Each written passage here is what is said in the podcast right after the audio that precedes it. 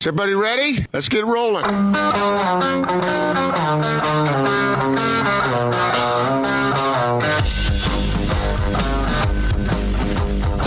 This is The Big Show on 97.5 1280 The Zone and The Zone Sports Network.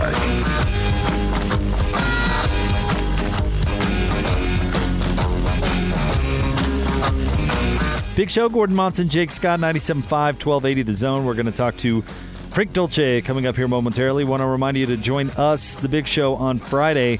We're going to be at the warehouse, 1967 South, 300 West. Prices so low, Gordon, it will blow your mind. Talk uh, to Frank about uh, his thoughts on what happened with Utah, about going to the Alamo Bowl, taking on Texas.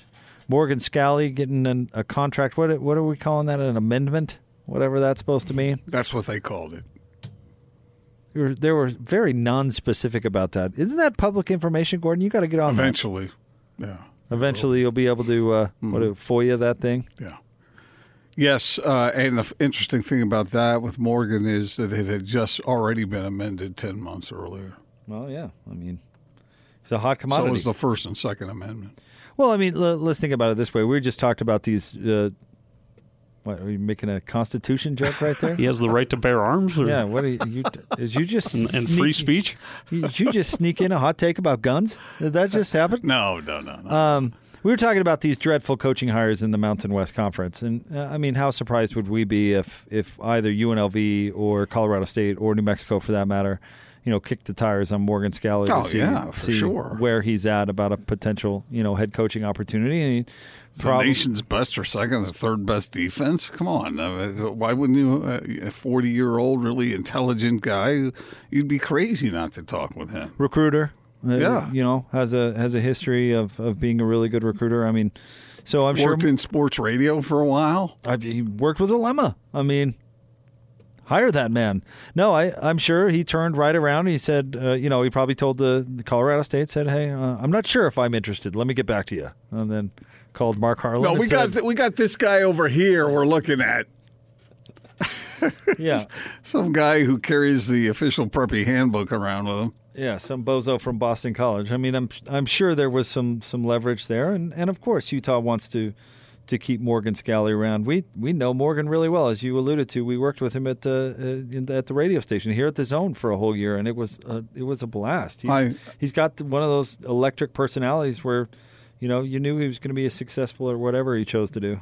It's not like this is is going to signify a great coach or a potential head coach, but I remember, and, and I I uh, referred to this in my column about Morgan uh, as the coach in waiting at Utah. But I remember when he was a player for the Utes, and I saw him at a Ute basketball game, and he was selling wristbands for charity, for various charities.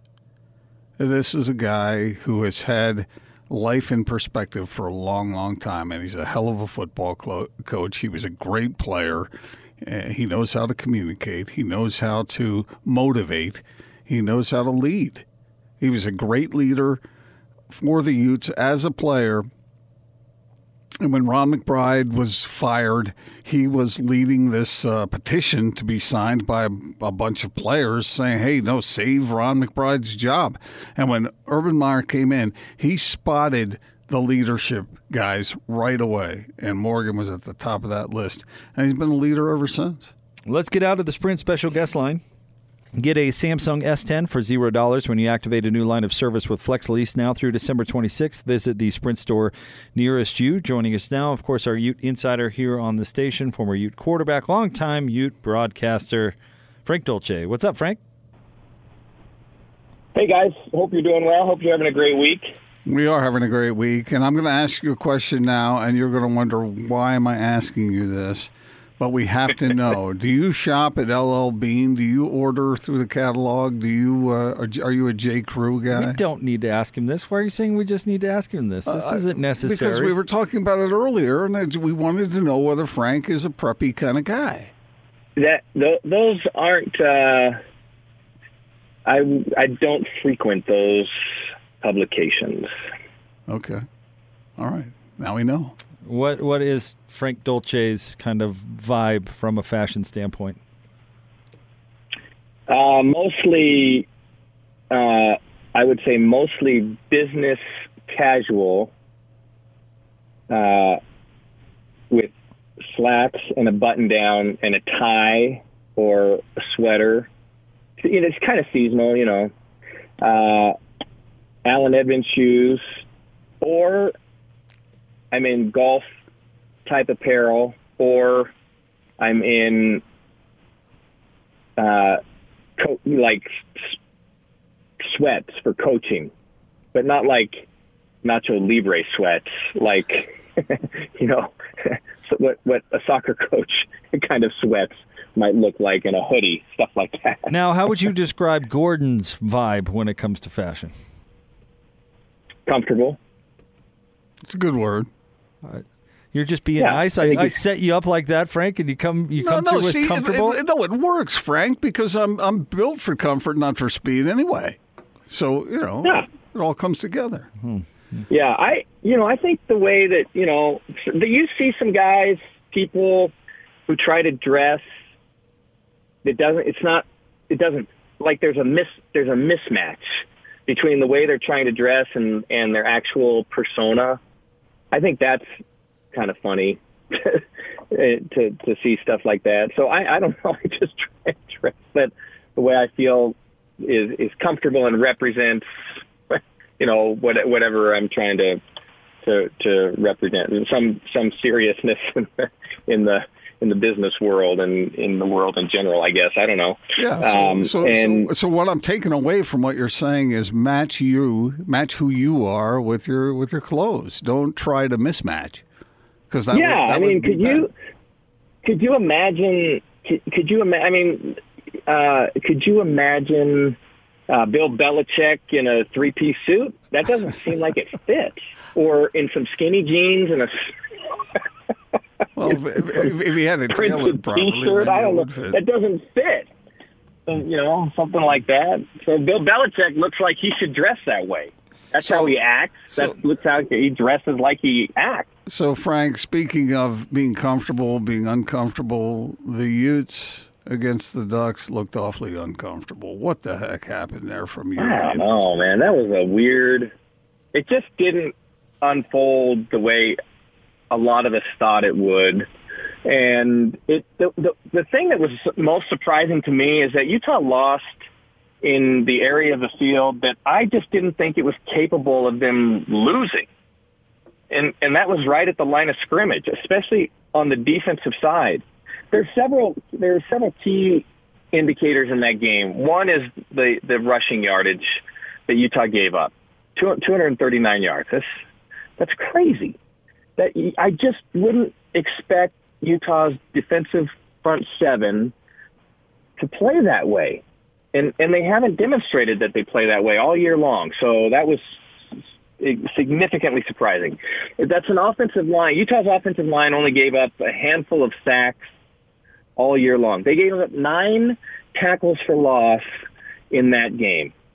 So another indicator they're losing the battle at at the line of scrimmage. And then and then the two Huntley turnovers are critical in a in a game where you have two opponents that are that are closely matched in, in terms of skill and, and depth and talent and all of those things. So turnovers become even more impactful in in a game like that. So those three things I thought were were really interesting and probably tells the story a lot about that football game. There are other things Utah had zero success on fourth down and they and they they didn't really play the the more conservative role that they've played in years past in some of those scenarios. Tyler Huntley had 14 rushes in the game in in, in ways it felt like he reverted back to Tyler Huntley of old and and in in the games this year when when Huntley's uh, had over 10 rushes in a game, uh, they've lost both of those games. So that's probably an indicator of something not going right. And and but but most of all, the, the most the most interesting part of that game, the, the part that I just didn't think would happen, is that Utah lost right at the line of line of scrimmage. Frank Dolce with us, 97.5 and 1280 The Zone. Frank, what was your reaction to the Alamo Bowl in Texas? Well, it's a little nothing against the Alamo Bowl and and and that game because there have been years when when we've been clamoring to get into the Alamo Bowl. So there's nothing against that game, but you have to take the level of expectation and relative to you know the other possibilities. And so if you compare the Alamo Bowl to college football playoff slash Rose Bowl, that's where everybody was headed. And then you say Alamo Bowl, then it's a it it's kind of a kick in the gut. And I and I think a lot of us, a lot of Utah fans, felt that way and feel that way. Now I do like the matchup. I like Texas. I like the name. I like a program that is kind of getting back on track. Texas should be one of those teams. I feel the same way about USC and, and a few other college football teams. It just feels like Texas should be a representative in college football every year. And and they they lost their they've lost their way a little bit, and now they're starting to get it back. So uh, I think this is a really compelling matchup. It's a great matchup. Uh, I favor Utah at full strength. And and I think the other interesting question about this game is, you know, what level will Utah be at full strength? What do you think of the fact you, you talked about the Utes getting to the Rose Bowl and that was the expectation, but had uh, had Oregon not played, uh, hadn't lost that non-conference game uh, against Auburn, they're going to the Rose Bowl, even though they lost to Oregon. Is that not crazy to you? Yeah, wouldn't that have been interesting? that had had Oregon beaten Arizona, which they should have. They should have beaten Arizona State. That's a game that I think they win nine times out of ten. They just got them on the wrong. They got them on the wrong night, or not even played so, Auburn. Yeah. You know, if they hadn't played yeah, Auburn, yeah. then they're going to the playoff. Yeah, absolutely, A- absolutely. So, isn't that an interesting? Isn't that? I mean, it's just the thinnest. It, it was like this, you know, the the the rags to riches, but the opposite way story for Utah. I mean, it everything was sitting right there, and and there were lots of different scenarios that would have put Utah in the Rose Bowl, um, or potentially in a college football playoff, and and none of those things happened the right way, and so. Man, feast or famine for the for the Utes, and they, they end up dropping all the way out. Frank, what's your read on the amendment on Morgan Scalley's contract? the amendment that says inform me of this? Uh, it would the Utah just announced, uh, Gordon. How did they put it? That there was an amendment to Morgan Scalley's contract that was going to keep him on the Ute coaching staff for a long time. For a, long time. Mm-hmm. a lot of a lot of people are reading yeah. reading it as uh, maybe a coach in waiting type of thing. Yeah. Oh yeah, yeah, yeah, yeah, yeah. Absolutely, absolutely. I thought maybe maybe something uh, else came out d- differently that I wasn't aware of, but yeah, a- a- absolutely. No, no, he's the he's the coach in waiting. I don't think there's any question about that.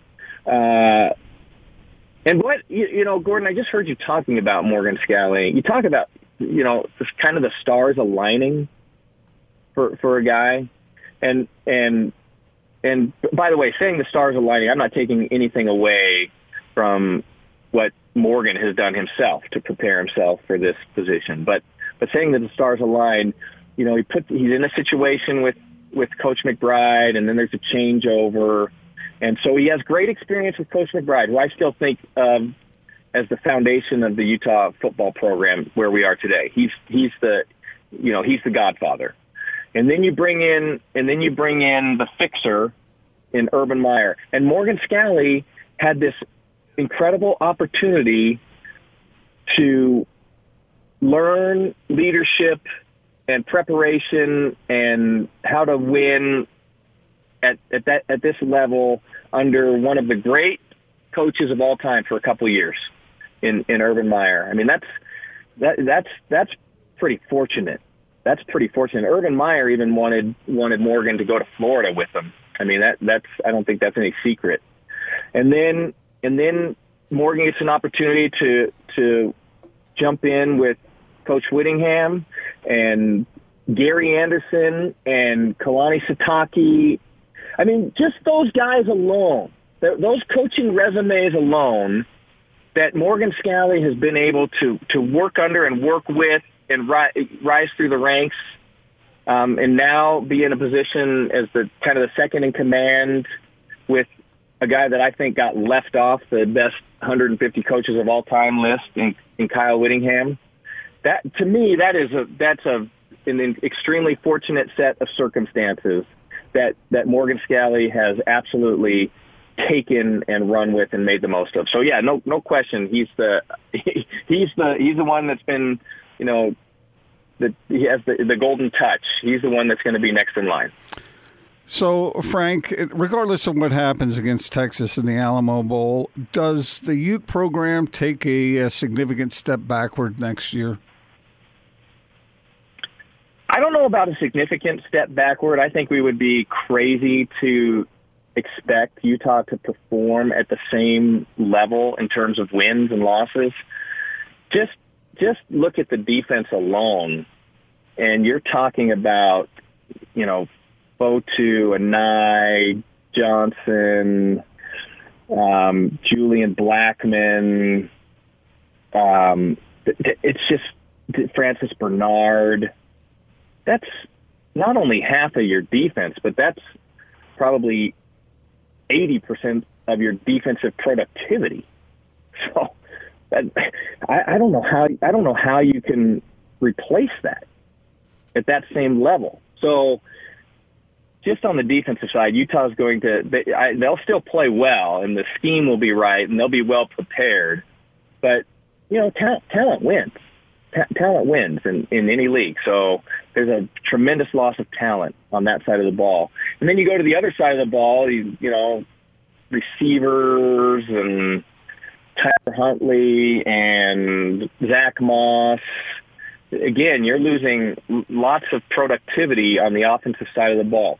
I feel better about the offensive side of the ball rebounding because I like the depth of talent at the running back position, and as as fantastic as Tyler Huntley has been this year, uh, I think there are a couple.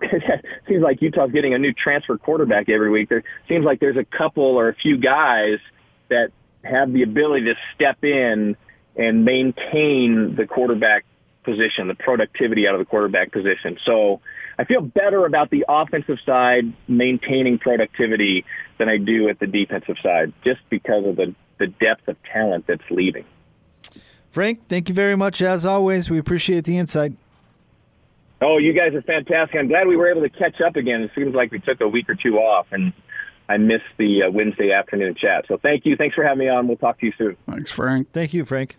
Frank Dolce, our Ute Insider. If you're Cam Rising, do you like the idea of having competition? Have a, a, a grad transfer come in who is, uh, has a lot of playing time? I mean, do you scoff at that because, man, I'm a competitor. I know I'm good and I know I'm good enough to lead this program. I'm going to be the guy or do you kind of go, "What are you doing?"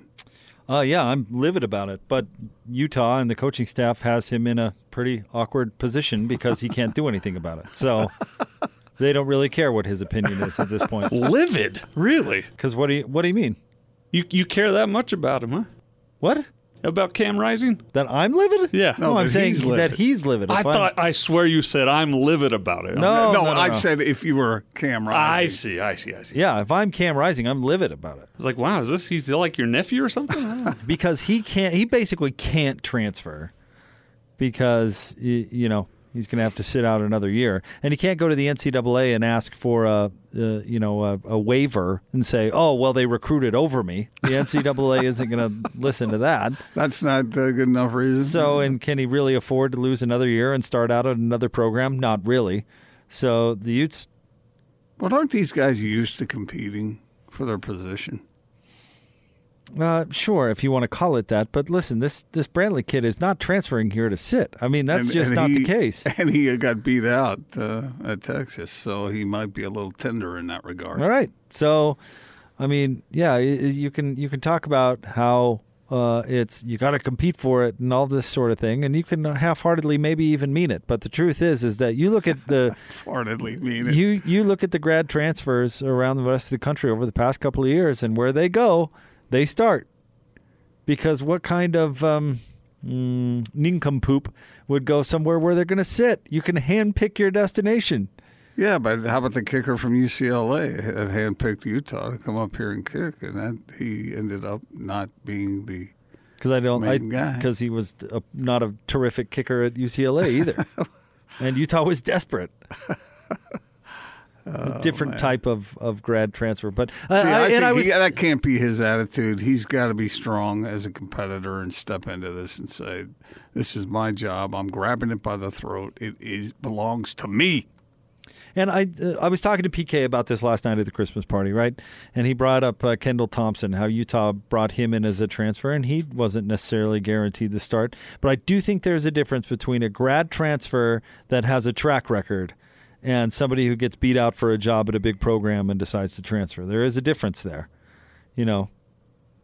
Like Do you, are you suggesting that someone gave him a wink, wink, and nod, nod that uh, hey, you come here, you're going to play? 100%, of course. What do you think we're talking about here? Well, that seems like a dumb thing to do. Why? You need to land the guy. Andy Ludwig isn't doing this because he thinks that Cam Rising is going to be all Pac 12 next year. So, he needs the player. Justifies the means.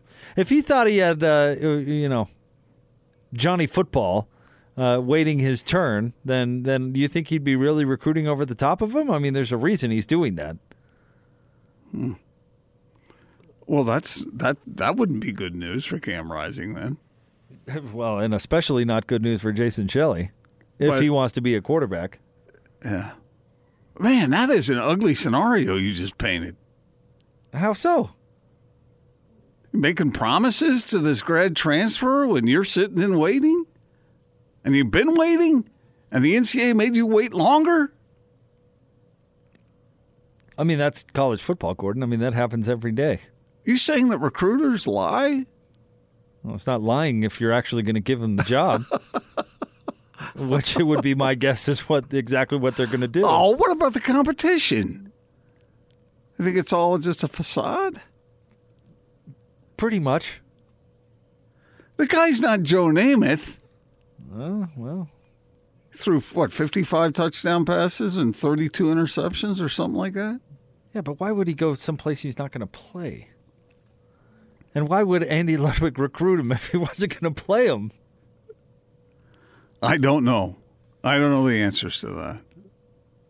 Maybe it's insurance. That was funny. All right, uh, we'll have more coming up next. Stay tuned. Are you suggesting the Yankees aren't going to let Gerrit Cole throw the ball? Austin's a little upset because his Angels were supposedly the front runner for uh, Mr. Cole. See, you did it again. Well, He just no, did it I'm- again. I did not. I'm, a little no, upset. He just did it again. We I know. I'm stating a fact. I'm not saying, runner for Mr. "Hey, Austin, tough for you, you and your loser team." You know, the, the, the Nationals didn't You get him either. You say with a smile on your face because No, you're I- enjoying that's- I this. said- okay, I we don't have that- time to go down I this said road. that's not not what I'm doing. Stay tuned. 97.5 and Just 'cause 1280 the like zone. misery. Gordon needs to be a better show host.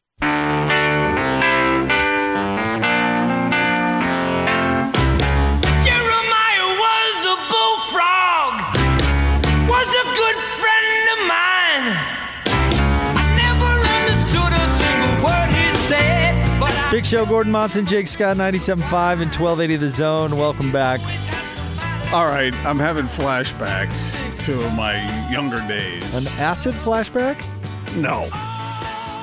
This is the most overplayed song in the history of radio. Stop it. Would you stop ruining I- things I- that I love like I- Three I- Dog Night? Would you I'm knock sorry. it off, please? It, just was. What year did this song come out? ca- I cannot- 1929. 1970, 71-ish? I cannot somewhere in that range? pick a band of the day without Gordon crapping all over it. It happens every single time. It this this I'm not telling I'm telling you I lived through this. And I like this song to begin, but then they played it 500 times a day. They ruined it. I disagree. Well, you didn't live through it. Well, so what? I like the song. You don't need to, you know, I, I don't like, I don't rag on Bonnie Tyler or wherever you, what concert you went to last week that you Tyler. like. Uh, Old Dominion. Old Dominion is good. Great band. Great songwriters. Uh huh. Okay. Or was Sorry. it Reba? I, I didn't say it was a bad song. I just said I got sick of it. Jeez, We just- all did. Everybody of my generation got sick of that song.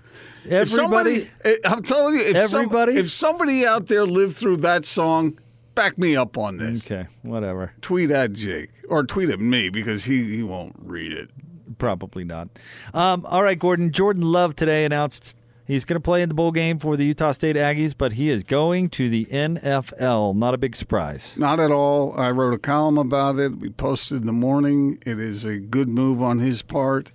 And I think we're past, are we past the days that people used to hold it against players for turning pro, quote unquote, early? I think most fans get it now. I hope so. Because it's his dream. It's what he's worked for. There's nothing that he would do next year that would be better than what he did, not this year, but last year. The only thing, see, this is why it's great for Jordan Love uh, to do it and the smart thing to do. The only thing he really did this year is open the door to some doubt. And somehow he's, I shouldn't say somehow uh, because I actually get it, but, and he's still a projected second round pick. And I saw He the mock draft today that had him at the first round, and he didn't have a lot of talent around him. Well, all he can do next year, though, if he stayed in college, is confirm the struggles. Really, I mean, imagine if he had a bad year again next year. I mean, it would just be, you know, the the the what you don't want to happen is you think you're draftable and you're not. But I still think Jordan, like who was the BYU quarterback that got bad advice from uh, from Mel Kiper, turned pro, Oh yeah, and uh, it was the it was the dude before Sarkisian he's because the, he's the one that beat Walsh. Walsh. Yeah, I'll never forget. He beat Notre Dame back at Notre Dame, and he looked around at the media horde around him and said, "None of you will ever know what this feels like." yeah. Hmm. Well, anyway, that guy got some bad advice, and then it ended up not getting drafted. But I don't, Yeah. I don't think that that's Jordan Love. So Did why he not? not get drafted or did he get drafted like in the seventh round or something? one or the other. I, I kind of think he didn't get drafted. We'd have to double check. Man, Kiper's been around a long time, hasn't he? Right. Because that was, when was it? Was that 90, 94? I thought it was 95 because then didn't Sark. When was Sark's? Was it nine? It was uh, 96. no? Yeah. Well, the draft was 96, and then Sark took over in the fall of 96 for BYU, and they had that season. Yeah, something like that. Anyway, uh, good move for Jordan Love. I would think so, I- too. And I think Aggie fans should be happy for him. I don't think they would have felt that way had he transferred to Texas Tech. No, no, that would that because would, then that's sort of a There's a little more salt slap, there. uh, to the Aggies. and he's going back with his old coach. Yeah. But his old coach, he had a better relationship with those guys.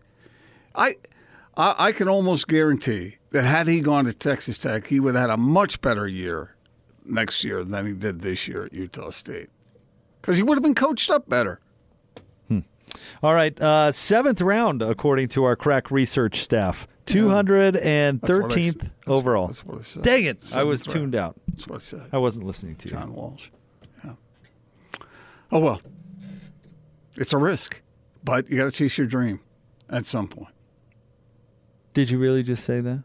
Yeah, I said seventh round. Didn't you hear me say Okay, it? He's a good boy, but I don't listen. Obviously not. But you could be messing with me because you've got this smirk on your face I said that seventh you round, get didn't I? that you get when you're messing with me. So What? Huh? Where are we? Have we gone to break?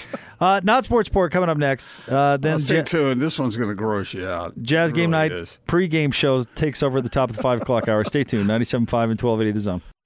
This is Tony Parks and Austin Horton. Head coach of Weber State football, Jay Hill. Is it something that you can use to go into a kid's home with their family there and say, not only are we going to take care of you, but now we've been to this level of the playoffs three years in a row and beyond? I think everybody knows if you just look at us, we're a legit top five team in the country for three years in a row now. And if you want to play for a contender, then this is a great place to obviously do it. And I believe we're still getting better where we've been a top five team now for three years in a row. We still got a big step to take forward, and hopefully it's this year to where we're more like a top one or two team in the country. Tony Parks and Austin Horton. Weekdays from 10 to noon on 97.5, 1280 The Zone and The Zone Sports Network.